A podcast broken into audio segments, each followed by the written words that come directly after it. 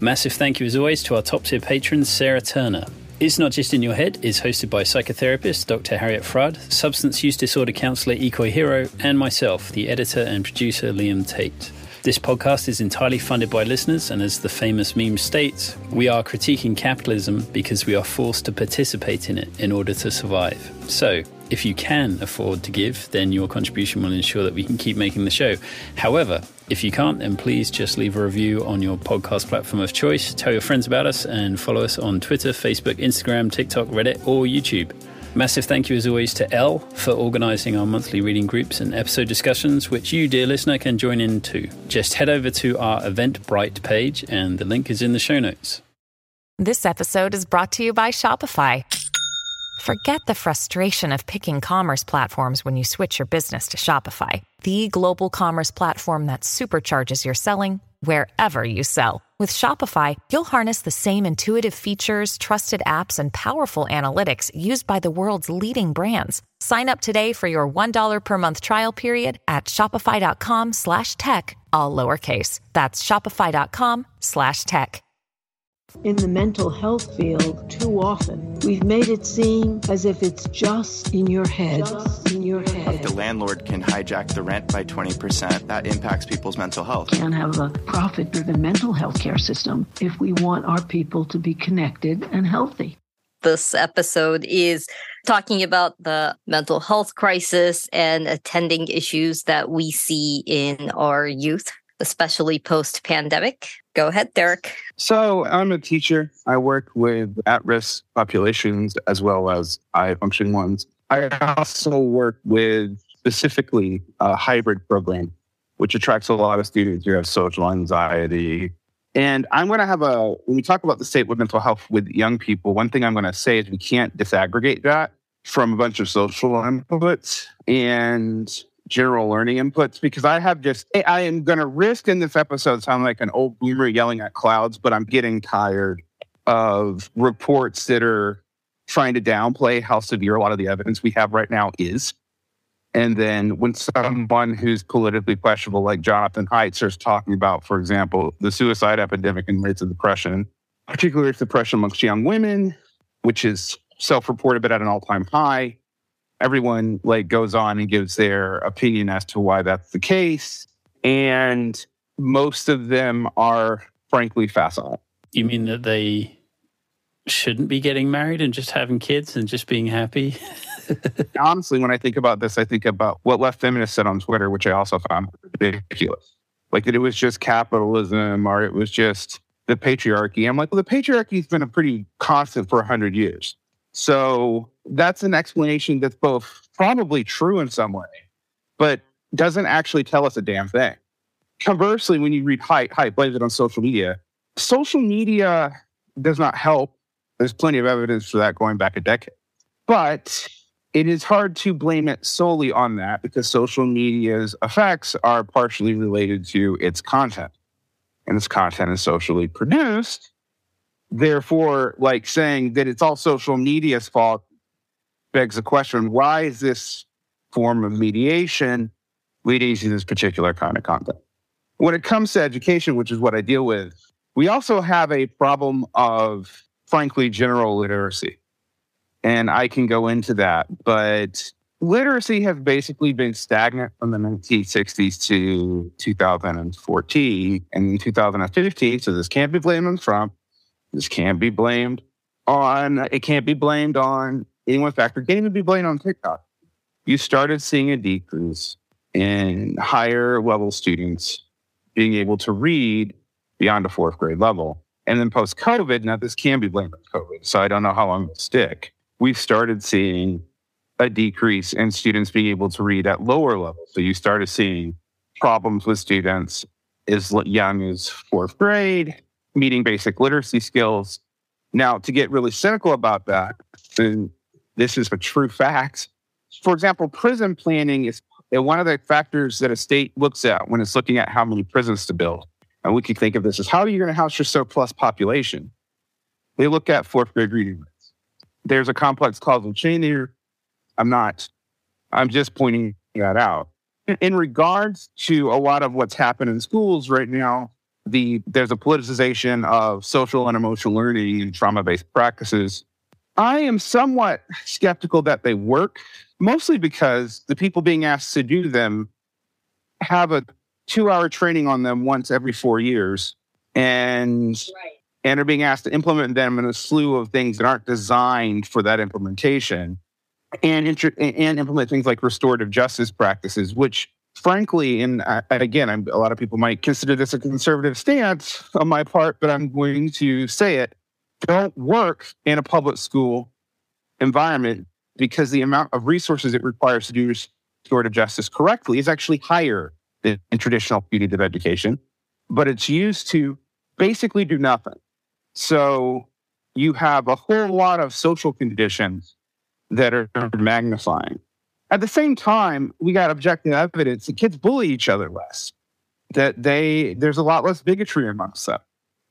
And while there is plenty of evidence that, for example, this current anti-trans stuff has made the entire LGBTQ community, which is already pretty vulnerable to suicide, particularly out in the Mountain West, get worse. So I, I don't want to say there's no immediate inputs. There absolutely are. It's not explanatory of all that we're seeing. And my professional work is not directly in this. I'm not a student health counselor. I'm a department head. I work mostly in literacy, but I've just seen, for example, and, and these are just ballpark numbers. That it usually happened when I started teaching 15 years ago, 16 years ago, and this was at a different state and state state suicide ideation, hospitalizations, and suicide attempts do vary. I mean, Utah's one of the highest, but you did not see suicidal ideation, say, in minority students very much. You also only had usually one or two students hospitalized for an attempt a year. And this is most teachers have between 180 and 250 students. So that's not insignificant in a country uh, of 320 million. So understand the numbers of that. That's still a lot. But now in my program, now my program deals with kids, a lot of kids who choose my program have anxiety and whatnot. So that's probably an exacerbating factor. But since around 2014, we've seen massive growth in suicidal ideation hospitalizations. On average, a teacher will now have three to five a year. I've had as many as 20. And I say that in a year. So that's just the ones we know about. That's the ones where someone's been hospitalized, there's been. And one of the ironies about this, because of the change in US law, are medical and personal information requirements. Teachers often don't even know when this has happened to students because they often can't be told unless they're um, unless they are a teacher record. So the school can't mobilize to stabilize this because it's blocked by law. How and, much and can a, for good reason? How much can a school do anyway in that sort of situation, right? Because the school, the school environment clearly has a significant influence on a person's life because they're spending a certain amount of percentage of their time there. But presumably, yeah, school might be a factor in some of the suicide ideation, but I assume it's coming from somewhere else and or life yeah, circumstances if we are seeing a decrease in reported bullying and, decrease, in a, in a, a attitude where bullying is not okay, we cannot assume that like school bullying is the primary cause, right? Because we have data for that too. So, what does that mean?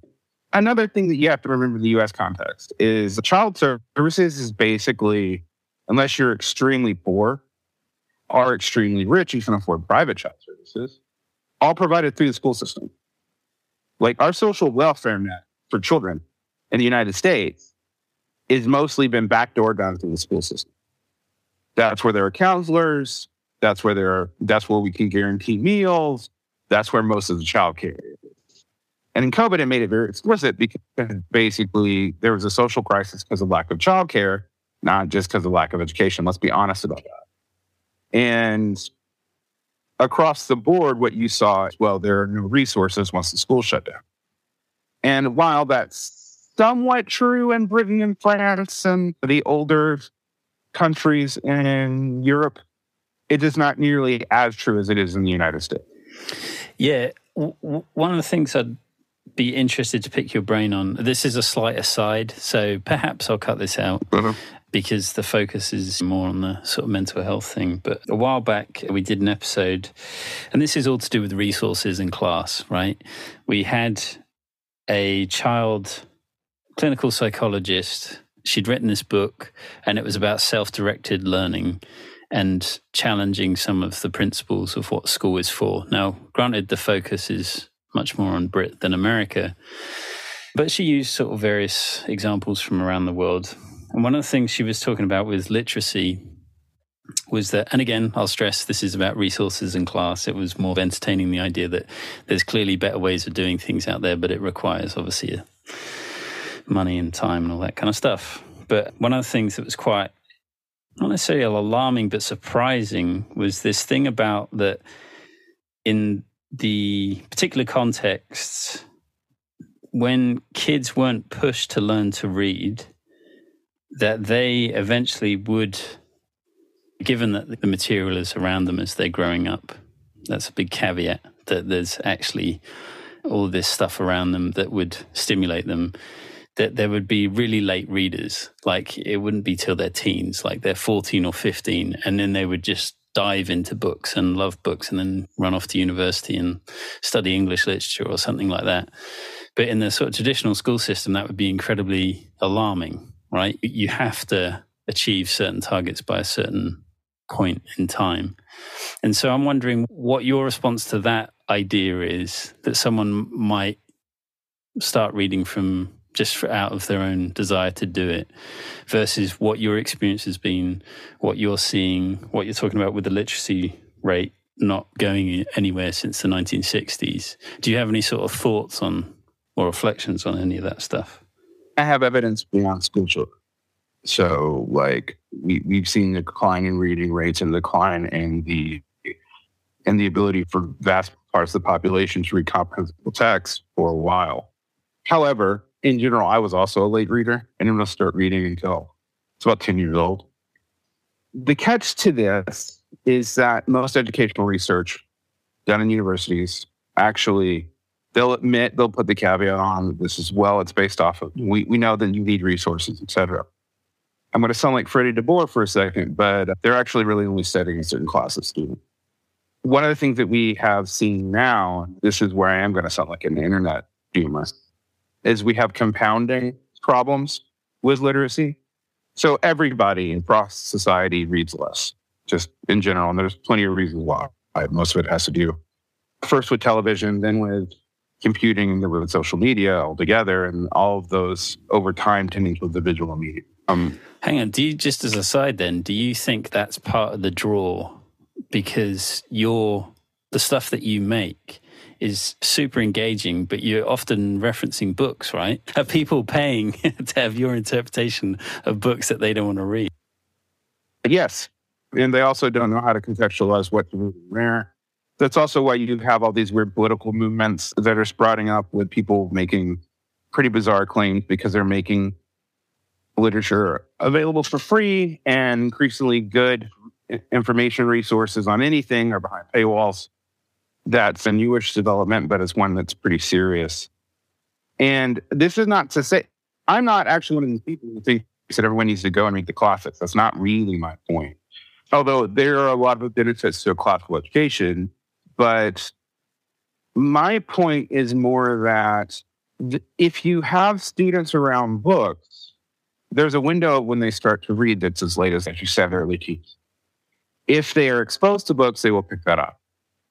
However, if they are not exposed to books, and there is a cultural norm of which books are useless, and I will say that it is. This is anecdotal, but I have seen a marked increase in students in my creative writing classes and whatever who say that they do not read. And then my first response is, why do you want to write? Amazing. but hang on, I imagine business books must be really popular because aren't business courses like the like most subscribed to courses, whether that's I don't know at university level or, or lower, as it were. Surely this sort of rich dad, poor dad, like how to be fucking wealthy and dominate everyone, like those kind of books I feel like if people are going to reach for a book, presumably that's a way in to reading for some people, right? I think that's only a way into people that have a certain amount of a certain level of career, a certain level of money. I don't know. I think they're aspirational, aren't they? Isn't it this whole thing of like, regardless of where you are on the economic ladder, isn't it this thing of it fits alongside the prosperity gospel vibe stuff, right? I have never come across a person that didn't at least have some money to invest at some point in their life ever pick up one of those books. I've seen people who picked it up who are poor, but I think we overestimate that demographic, which that poor dad, for example, is one of the which one of the most best on books of all time. Ironically, the guy who wrote it, Sagi, only became wealthy by selling books about how to become wealthy. And a lot of the advice in it is actively terrible. But yeah, I have a brother who got into that. But I, my family is actually an interesting class intersection here. And I don't normally talk about this, but I will on this show. I have two brothers who are high school dropouts, one brother who at this point has a PhD in physical therapy. Which one do you think reads Rich Dad Poor Dad? That's a good question. The PhD in physical therapy Two high school dropouts now I touch it, they do not have those aspirations, and you're not seeing those amongst the young. So, what do I mean by that? Most of the students I teach, and I teach a pretty interesting slice of the United States. Utah is a relatively prosperous state, and it does have poverty, of course, but actually, compared to a lot of the other places I've lived in the United States, its poverty rates are fairly low it still has, because religious institutions, a fairly integrated external to the state social safety net that is religious between the Catholic Church and the LDS. So there is that that's unique here.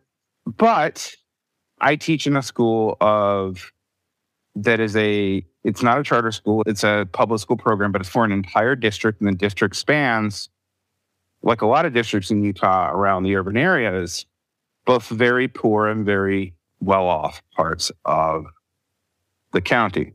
So I have a cross section of nouveau riche tech people and people who have made money off of land speculation. And I point that out because that's a kind of wealth.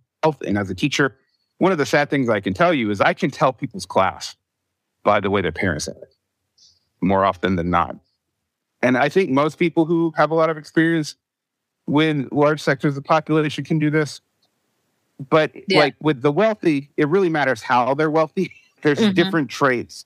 Um, so if we're doing like sociological analysis and you're talking about aggregate trends, like nouveau riche people in the suburbs tend to be conservative, but they also tend to be highly indulgent with their children. Um, and so I teach a lot of those. And then I teach a lot of like poor Latin and Polynesian immigrants and a lot of generation poor, like white Mormons. So I teach all those groups, right? I have also in different times taught you know, um, the mostly black schools, but the racial demographics out here in the West is different. And one of the things I hate about the way we report stuff about, say, people of color is that we assume all the racial and cultural patterns are the same and basically based off black people. They absolutely are not. So, for example, gender dynamics between different core minority groups are very different for example, in Black families, there's a much higher tendency to educate women than in, say, Latin families. Now, all of this is dangerously close to being essentialized. So I want to say this too. I will tell you, in aggregate, a lot of these stats are true.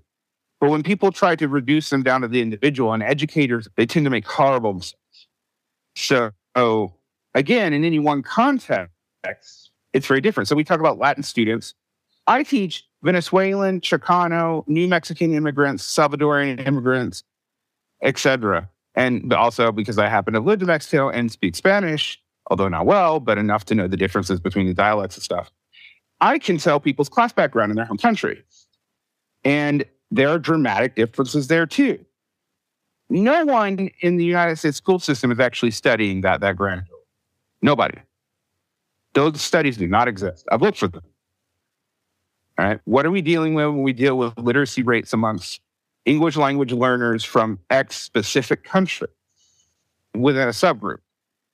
Now, there are some like broad ones, like the difference between Asian students, Latin students, et cetera, the difference between Black students who speak a vernacular of English or poor white students, et cetera.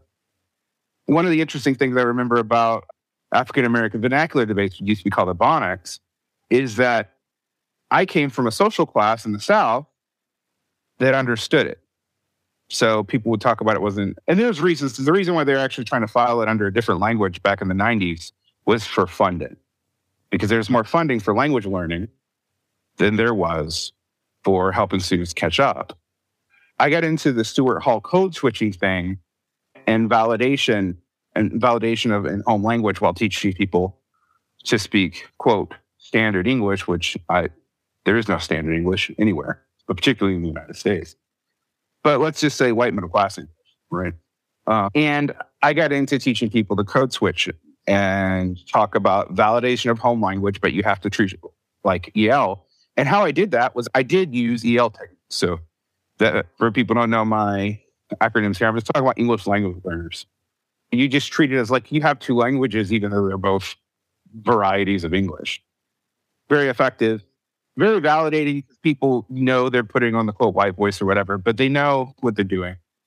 But again, cultural trends are different, generational poverty trends are different, accesses are different.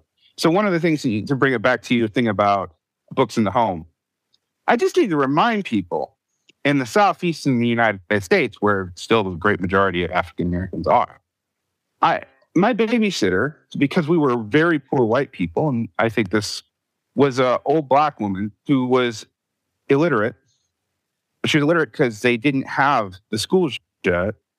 Um, she had no social security number because they didn't give those to black people in the 30s and 40s. Had no way to really get benefits from that.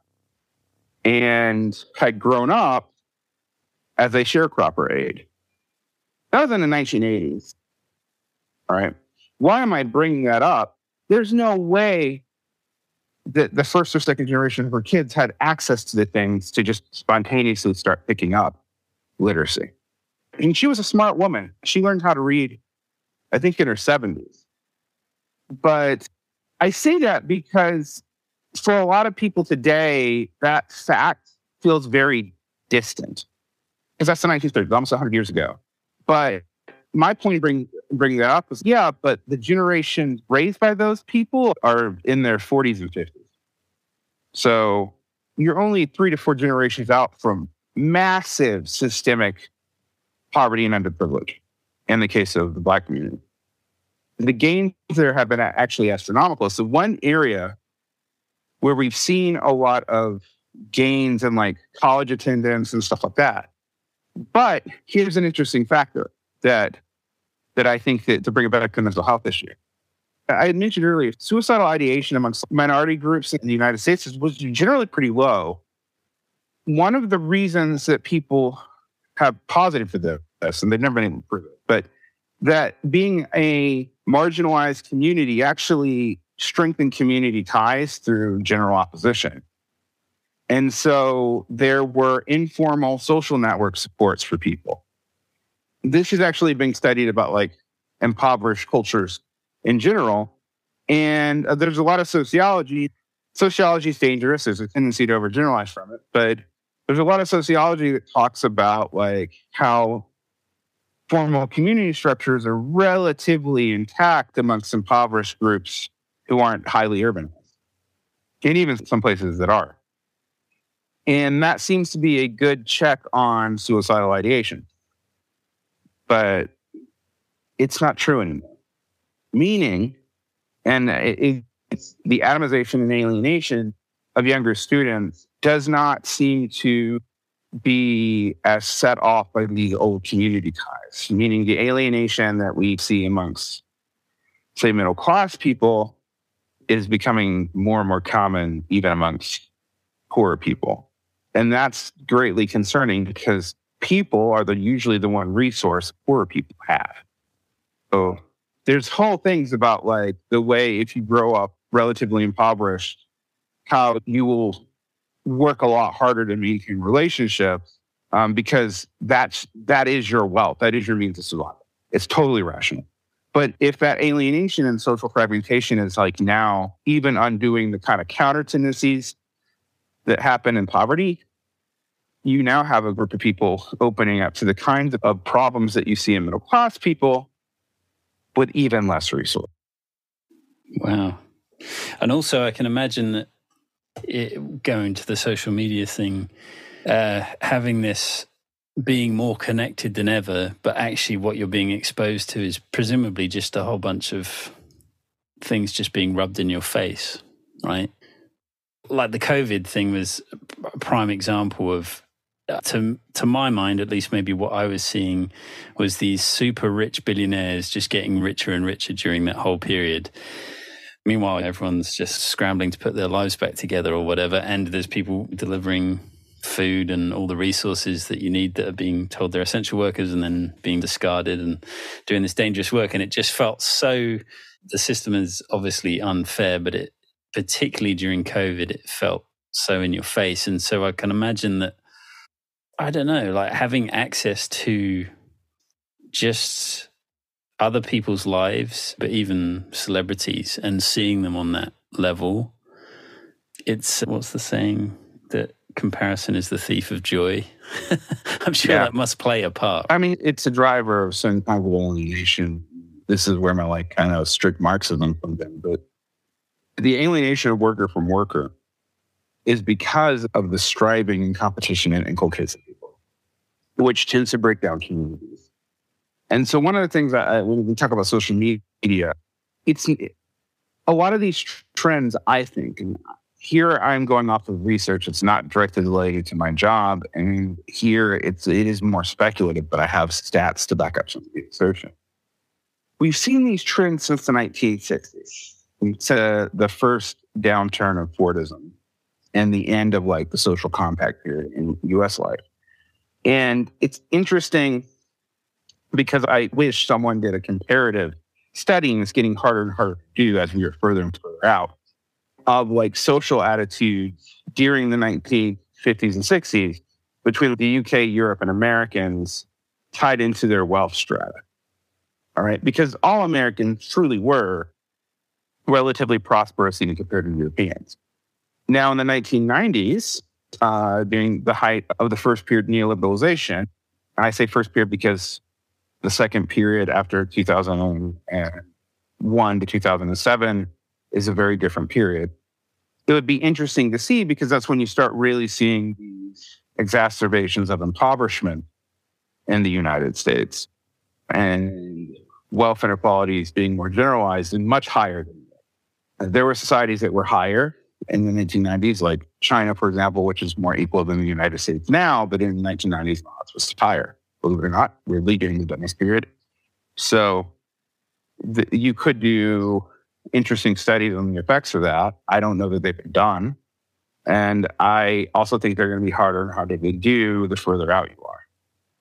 Because you're basically going to have to extrapolate from evidence, from like literary evidence, from any sociological studies what those things are. You can't do active research because people now, even if they lived in that time period, are not under those conditions. You can't just ask them what they thought and get an honest answer because they don't probably it, you're you don't have access to that even yourself after 20 30 years so we don't know and that's something mean, one of the things to get back to something we mentioned very early when we talk about children and uh, and things like suicide is the in the beginnings of this current suicidal ideation wave, right, which was in the mid teens. There was a lot of pushback for people on people like me who were really worried that we our standard of comparisons were the 90s and the early aughts. In the 90s and the early aughts were interesting because you actually did have a massive decline in teen suicides. And it seems to have come from awareness, like awareness of teen suicide, being on guard for it, etc. And but that stopped, and you can And at first, I was like, okay, maybe they have a point. Maybe it is just a return to the norm. Maybe we're just not getting the gain from awareness anymore. But Now we're looking at things. No, things are higher than they've been since this, since we've been recording these stats. Here's a fact that blew my mind: youth deaths are up. Right. Your immediate thoughts are okay. Car wrecks, alcoholism, drug overdoses. Get this: it's also increased with heart attacks Wow. Yeah. when they're 25. Jesus. And that's not just in the US, by the way. It's also in the UK. Is that chronic stress or like bad diets or oh, We don't really know. Like, it does not seem to be directly tied to the obesity epidemic. One of the things about the obesity epidemic, for example, is people have been portraying that it was going to lead to this massive decline in life expectancy. We are seeing a life expectancy decline in the United States, but it's not actually to obesity related diseases. If you're in a southern state right now, your life is likely to be like almost a decade shorter because of poor health care, alcoholism, drug overdoses, and seizures. That's what's lowering the average life expectancy in those areas. And that's those are the poorer states too. Which also, as I'm saying, means that the whole like impoverishment is not actually comorbid with suicidal ideation. It that used to be traditionally true, no longer true. People are dying deaths of despair. And we're seeing evidence of that in younger people, but we don't know why. One of the things it's hard to say is okay, you say stress, but what's causing the stress? Kids now are less likely to work, they have less homework, there's more competition for everything, but a lot of kids just choose not to compete. So there's fewer kids going to college for the first time in forever. And not just in raw numbers, because you'd expect that anyway, because the current generations are smaller, but also in relative numbers. A lot of the growth in US colleges comes from foreign students. So, what is that telling you? And it's very complicated to know. So, my answer would be like, we have evidence for all of it and none of it. There's other comorbid things too, like more people, like there might be more people on drugs with heart stress for other things. There are knockoff effects of drugs, both licit and illicit. H- however, just to throw another wrench in, the, in this, drug use amongst youth has declined. So we can't really blame that either. one of the things that's really interesting is the choosing not to compete because yeah how does that present itself because on one hand i can imagine that it makes it's a completely logical decision as you said like striving or competition breaks communities which i think is a really interesting observation but you can see how when you see the state of things, you'd be like, yeah, I don't want to play this game. It's fucked. And so there's a wisdom in it. And there is something about checking out, which is like self protection, right? But on the other hand, there's also where do you go from there? If you're not going to compete, what do you do? It gets toxic. Let's talk about incels, for example. Non competition. That is relying on the bitterness of non competition. Like it's almost a cult like mentality. Very hard to break people out of. I know people who like literally their job is to work and try to do this.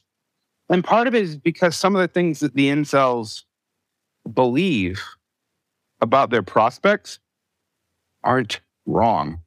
Who they're blaming is wrong, right? Blaming women. Put it this way there's been a feminization of academia until the higher levels. This, I think, is actually proof of what we might call patriarchy. But what I mean by that is like, you have increasingly high numbers of women going to college. That you see this everywhere until you get to PhD programs, where it floats back to favoring men. But if you think about how few people are in PhD programs, it's not like this is a general benefit to men. There's just a structural sexism in universities. University life is incredibly hard families, and women can have people with uteruses. Let me speak trans inclusive here. Can have children, and that complicates things greatly in the academic field conservatives will sometimes to say, oh, it's not really sexism because I mean, sexism is bigotry and not sexism is a structural impediment. But okay, but what does that mean? You have a ton of men who don't go to college. Okay. They don't see the point in it. They see that it can rack up a massive amount of debt, but they're unlikely to get jobs in the fields that it would benefit them for the most part, unless they go very far into it. A lot of people's experience of school is it's their first interaction with the state. unless you're one of the few people who also have family members in the prison system, which in the United States, you must remember, touches one in 10 people. But still, there's reasons why people hate school. Like I always tell people, teachers aren't cops, but we also aren't not. The reason why we're not cops is we can't just shoot you. That's a whole other it's pretty big aspect of that's a whole other aspect of this as well, isn't it? It's, you talked about depression, suicide, anxiety, heart attacks, school shootings, right? Yeah. I saw some chart the other day. It's like over six hundred a year now or something. It's mad. Yeah, although, okay, I'm going to say something that maybe is going to get me in a little bit of trouble. Most of that 600 is gang related. You hear about the ones that aren't. Notice you only hear about so many a year. That's because they're not gang related. They're not explainable under those kinds of activity. In the 1980s, which is not a time people think about a high number of school shootings, there was a ton of them. They were all gang. Um, Right. Yeah, it's So- like the mass shooting narrative in general. A lot of what gets labeled by definition mass shootings, a lot of it is like domestic disputes. Yeah, it, there's a school up the street from me that's on that list. That out right outside of the school, there was a drug deal related shooting that killed two teenage students or three teenage students. No, two teenage students died and one was shot and survived. That's on that list, right? And should be. But when we only focus on like the random shooter events, we're not really looking at what's driving that. Um, Right. which by the way is uh, the drug war and handguns still even though the drug war's gotten better in the united states still exists so that's what drives that i'm not in theory against police abolition i think defunding police is dumb and by that you're going to take the money away from the people with all the guns they sell all the guns i want you to think about how that's going to go for you like Right. in a very Right. basic sense. So I was like, you either go hard and replace this institution entirely or you reform it. You can't half ass in the middle. But regardless of my stance on that, what we can see for sure is that despite liberalization, despite some finally pushing back on the drug war, despite decriminalization of marijuana or the United States, there's a whole violent gray economy that we have subjected. All right, people, and I've been accused of being racist talking about this, but my point is not that it's, oh, it's mostly poor minorities. It's not mostly poor minorities, even. Statistically speaking, it's not. But there's a whole violent economy around this that we don't look at. It disproportionately affects young people. Disproportionately affects the very poor. It disproportionately affects the vulnerable, new immigrants, etc. And the best way that we could get rid of it would be poverty reduction, decriminalizing vast swaths of non-lethal drugs, even though I say this with the I don't know that we should be encouraging them or even make them fully legal. But decriminalizing them and then we could talk about some other things you can do. But until you have that handled, and it's going to take a couple generations to handle, even if we had socialism in America tomorrow, some of these social problems would take two or three generations to fix, which I don't think anybody likes to hear. Yeah, it's interesting though, like how drugs are wrapped up into all of this stuff. Because a recent guest we had on, she was talking about the reason that she took various substances when she first started as a teen was because it was fun. It's the big part that's missing from a lot of the drug debate is that a lot of them are enjoyable substances at first, but it makes a lot of sense. The picture you're painting no wonder people are like, nah, if I'm going through all these things and I don't believe that there's a place for me in society or in the future, then it makes sense that you go, hey, look, right here I can have some sort of sense of a buzz. You see, still, this is less of a problem now than it was in the 1990s. The drugs part. Right. Like the violence good part of that's tied into that culture, right? But this is not what's driving most kids. Most kids are too addicted to their cell phone to go out and get the drugs.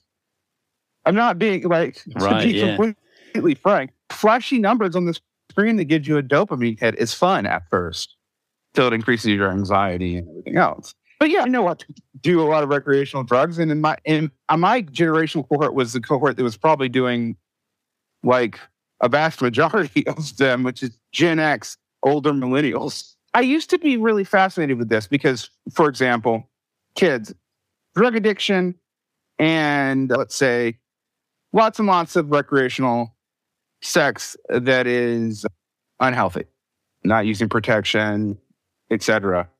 Where would that happen in the 1990s? You'd always see it like in places where there was nothing for kids to do. All places, urban places where all the, the public spaces have been removed. We've had three decades of that. The only reason why I think it's not a bigger problem, and this is where I'm going to, for all we want to blame smartphones, smartphones keep people entertained enough that they don't do a lot. It is cheap enough to access. So they're, they're not doing the fun drugs because they're playing the stupid video games or watching the fun TikToks. Like there is a, and I know that sounds very naive, but I, I have real evidence for that. So it's just, I, have when everyone talks about like these social media things, I do think there's they're pernicious. Don't get me wrong, mm-hmm. but I can't. You can't. Everyone talks about this stuff as if you're not looking at this larger social spectrum and the way they all interrelate. So yes, there's downsides to, to TikTok. There's downsides to Instagram. Downsides to Facebook. There's definitely fucking downsides to Twitter. Although most kids don't use Twitter. Twitter is a literati thing, honestly. What we see really is that there are some pro-social side effects to this as far as the standpoint. Although sometimes I'm like, you know what? Maybe it would be good for these kids to have sex. I don't know. Why? Which is not, it's a dangerous thing to say, and particularly in current society. And I, I know I'm not encouraging young kids, but like you're meeting people who aren't dating well into their 20s. Teen sex has dropped, teen drug use has dropped, and a huge part of what like why overdose has gone up is not so much of use, but supp- the street supply being ex- very potent, iron law prohibition and all that. Yeah and again, it's also one of those things where, yeah, like the attitude towards sex has seemed to change in in many ways with my These generation. pro sexual identity, but they're uh, they seem pretty uninterested in actual sex, which well, I think is like the, know. Yeah, and granted, obviously, the people that I come across are not necessarily representative cross sections of society, but some of the 18, 19, early 20s year olds that I have seen, because one of the things that I do is try and provide sexual health information online, is a lot of them are having unprotected sex that they are absolutely not enjoying at all. And that's what really breaks my heart is that of many activities, sexual activity should be something that if you're going to partake in it, you should enjoy it. I I no longer know the state of sex education in the United States anymore. It pretty much doesn't exist which is, a lot of states. Which was the impression that I got from speaking to a lot of people. So there there is a lot of misinformation, but one of the things that that's our generation in terms of like condom use and testing, because we grew up eh, partially in the era of AIDS before all the antiviral treatment, right?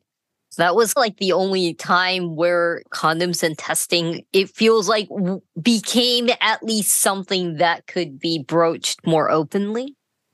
Yeah it's not anymore. One of the things you can say if someone gets a sti now that the social consequences feel more severe. And one of the things that i was going to add to that is like there's an overexposure to kinds of sex acts. But it does seem like there's a deficit of enjoyment and I was reading recently some studies talking about like, quote, rough sex in college. You know, I, that's a variable term. I want to get too much into what that means, but it's considered now a majority habit amongst college students. Uh, but it actually seems to, even when totally consensual and, and seemingly enjoyed, the fears and anxieties around that seem to be one of the many factors that are discouraging that. So, one thing I'm going to say, and I don't want to sound like a prude here, but since so many people's exposure to sexuality is primarily through the ubiquity of porn and particularly some kinds of porn, uh, that's changed sexual habits dramatically. We do have to acknowledge that beyond all sexism and exploitation or whatever else you see in that, that it's had larger implications, but not really the ones that we thought. All right. And it's not just about like consent problems anymore. There's still plenty of that. There's still plenty of rape culture, if you want to call it that. But it's, it's not just that. And the unrealistic expectations, the so I, I need to see this in like cultural norms, like young people, younger millennials boomers do not see the point of sex into movies because they see them pretty much as always exploitative and and like they have very little purpose other than coercion. And there's also a lot of weird, incoherent amongst college students right now, guilt and morality, where people are super accepting different sexual lifestyles and practices, but also like super tied up in how they are, uh, how the practices are now politically perceived. And I find that fascinating. Like the amount of anxiety of politicizing your intimate relationships in some way is actually becoming a barrier to those intimate relationships themselves. And you definitely see this in young people. And I think you see it down into to older high school students, like 16, 17 year olds. They don't, for by and large, a lot of them just do not date. And it's not because they have less time. That's not the reason. Um, if they have less time, it's because they're spending it on other things, but they're not spending it on jobs. They're much less likely to look people very recently. There's been a little bit of reversal of that trend, but not a lot. They're not spending it on studying homework.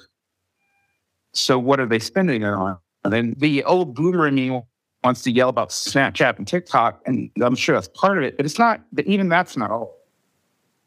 The impression that I get from a lot of younger young adults is the amount of social anxiety people have around other people seems to be a lot more like pathological and intense. So on one hand, we have less bullying and less bigotry. And the curious thing about this whole thing is that in an environment of less bu- bullying and less bigotry, you would think that sociality would increase, but on the other hand, it's also not increasing. Yeah, absolutely. This is something that I've been pondering for a while. There's a couple of speculative ideas I have of this, but I'm caveating this on this. I don't have proof. One, technological mediation of social interaction actually leads to the atrophy of certain kinds of skills, but you still pick up the information because you're still a human, but you don't know what to do with it. But what do I mean by that? When you interact with someone through a text and through a screen, you actually don't have to read body language and all that in the same way. You let you actually off source a lot of that to the app or to emojis or to whatever. And th- that's perfectly reasonable and not bad. But if you do that as your primary form of social interaction for a long time, when confronted with actual social interaction with people you don't know, where you're alert and also picking up on these signals, but you don't know you're picking up on these signals, it's going to be overwhelming. That's one theory I have. There are some people who are playing with this idea. I haven't seen anybody really do a lot with it yet. Two, surveillance society is real and it's normalized. The idea of a private world and a private life has almost been deleted between for people under 35. As a 40 year old who sometimes, you know, not just as a teacher, but also I'm a leftist and an activist, so I deal with a lot of 20 somethings a lot and as 30 somethings. When I was single and dating a few years ago, I was also dating some people in their 30s. We had completely different attitudes towards privacy. Now, I get that. I get that it's been normalized, and we get there's a certain amount of you just shouldn't feel shame and stuff anymore. But also, it makes every action where you are being watched and observed and potentially broadcast at all times. So now you have the anxiety of always playing yourself. This is something the theorist Byung-Chul Han talks about, and I think he might be onto something there. But I've seen it. The number of 504s I get for anxiety, 504s are a kind of federal accommodation for educational accommodations that are legally binding, but they're not for like, quote, special ed, unquote. They're for medical conditions. And we've seen an exponential increase in those. Part of that is that you can get them from a doctor and get a lot of benefits from them. So, not to sound somewhat cynical, but middle class people will use them. But also, for there's th- seriously, it was part of that scam. Like people might remember six or seven years ago, where there's this massive elite scam about testing modifications. The 504s were how a lot of those testing modifications were gotten that allowed for a lot of the cheating rings. But I also think there's a real increase in these because a lot of them are like poor kids who had a doctor diagnose them with anxiety. They're poor kids, meaning they had to really fight for the parents to go get that diagnosis, to go to a clinic, You know, it's probably not easy for them to get. It must have been really debilitating for them to use public services in the United States to or to pay the hundred bucks for your copay or whatever for your crappy end of Obamacare insurance to go get that. That would have been a major cost to their families. So I, I think that's pretty sincere. I don't think that anyone's gating system with that. We've seen an exponential number growth for those more anxiety. I have a bunch of kids who literally, if you ask them to stand up and give a speech in front of people, I've had this happen more than once. It's required in our standards to do it. So there's been times where kids did not have those accommodations and I have to make them do it. And they literally go into a panic attack. Panic attack. Yeah, just straight up panic attack, start balling up. And like, I, this has happened at least four times in the past five years. It doesn't happen to me so much anymore because when they do this public speaking mediated through a computer, they actually feel a little bit safer. Um, uh, so last week, Ecoy and the guest Megan had this thing that they were saying that confidence isn't necessarily walking into the room thinking you're the shit. It's just that it's the belief that you can learn whatever situation you're put into, that you have a trust in your own ability to navigate the environment you're about to be put in. And it makes a, so much sense what you're saying about if everything's being mediated through screens, then social interactions you like you said there's all this extra information you feel overwhelmed and then you have anxiety. And it's like the complete polar opposite end of feeling like i can learn i can figure this out i believe that i will be okay in this situation. Instead it's like you said like a panic attack right? That's the dots i'm connecting at least. I don't know if that has a basis in reality. Yep. And i think also when we talk about incels and love you know, amongst love, love amongst young people people have pointed out that oh, these dating apps only encourage you to care about the most superficial elements of true enough. Actually, I think there's some truth to that. But there's also something else. It outsources all the skills that you would have to develop to understand if someone is receptive to you or not. Because if they're on a dating app and they click yes, that's already done that work for you.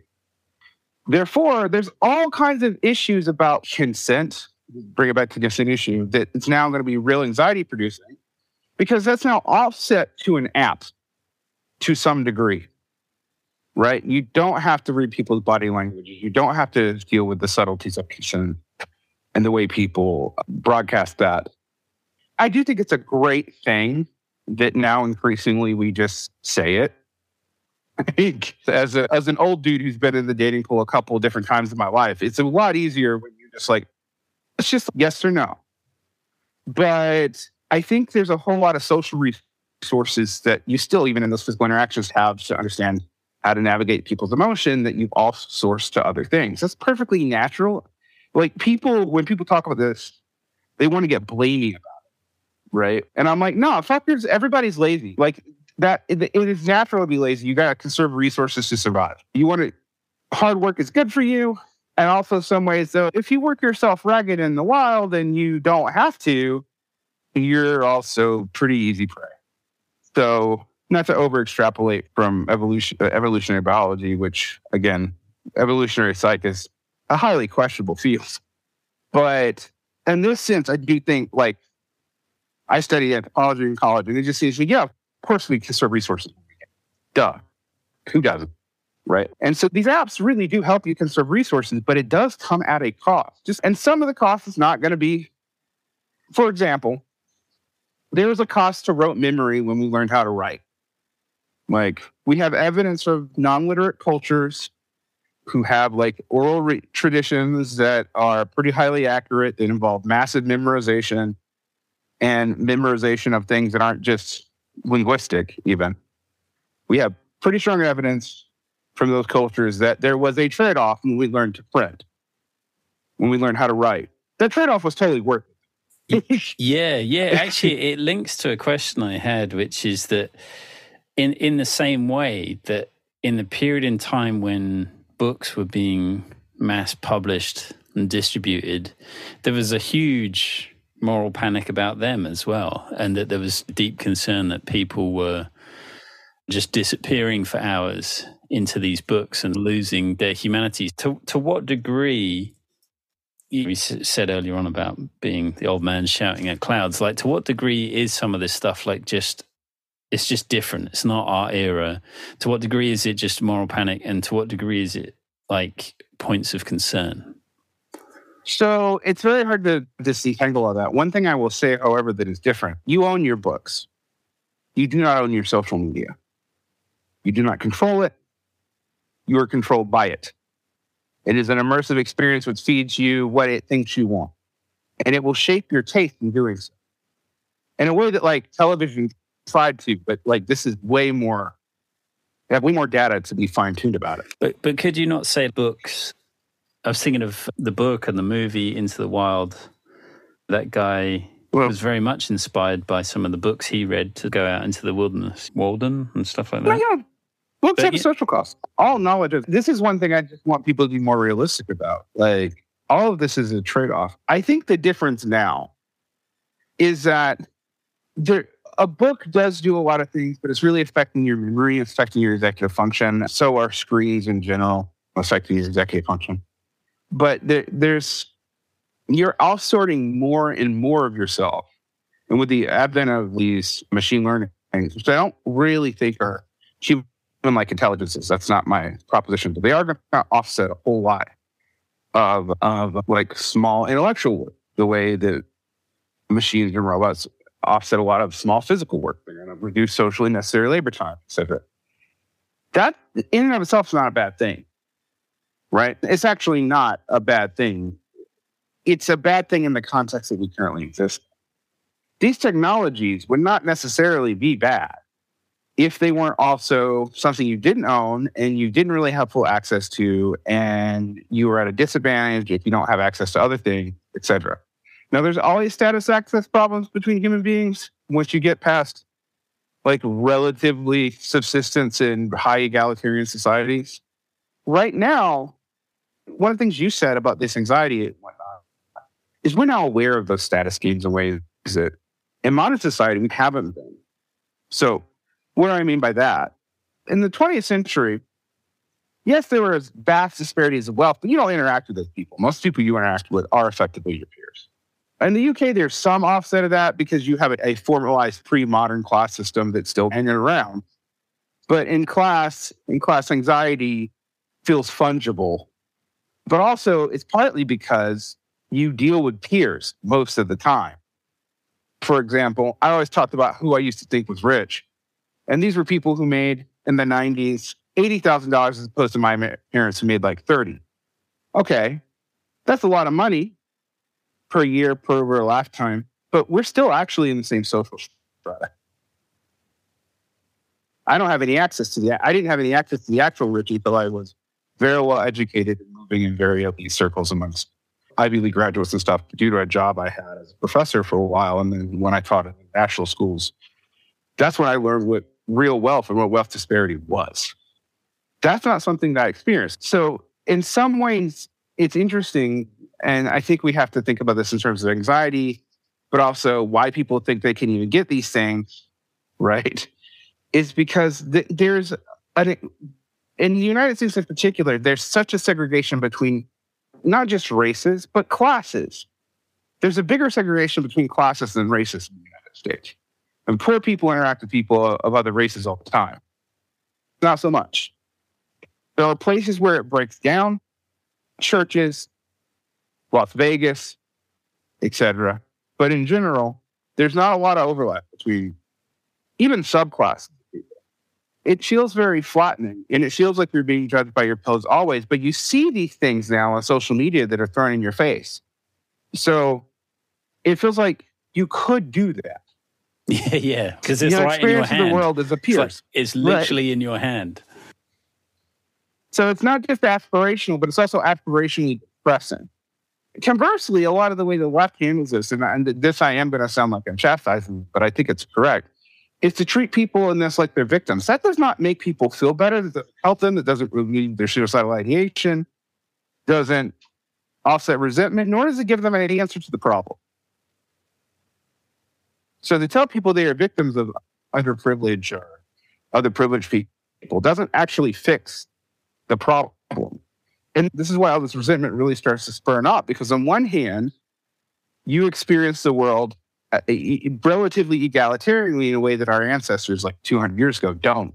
And on the other hand, you're being constantly exposed to how unegalitarian the world actually is. Part two of this conversation continues over on our Patreon. However, it will be available in one week's time for free. Massive thank you as always to our VIP patrons Rebecca Johns, Bruce Rogers Vaughn, Alexander Lashley, Sheena Belmas, Seamus O'Connell, Alex Placito, Alexandra McCormick, Wig Shaker, Elizabeth McKechnie, J. Daniel Richer, Fontaine, Hartley Wilmoth, and Sean Venardo. By the way, listeners, if you have enjoyed anything you've heard Harriet say in this program, you will definitely enjoy Capitalism Hits Home, which is a solo program that Harriet does through Democracy at Work, which is a worker owned cooperative that produces other great programs such as Economic Update with Richard Wolff and the Anti Capitalist Chronicles with David Harvey. I can't recommend enough that everyone also listen to Capitalism Hits Home if you enjoy It's Not Just in Your Head. And if you want to hear even more from Harriet, check out her radio show, Interpersonal Update, on WBAI and in the WBAI archives.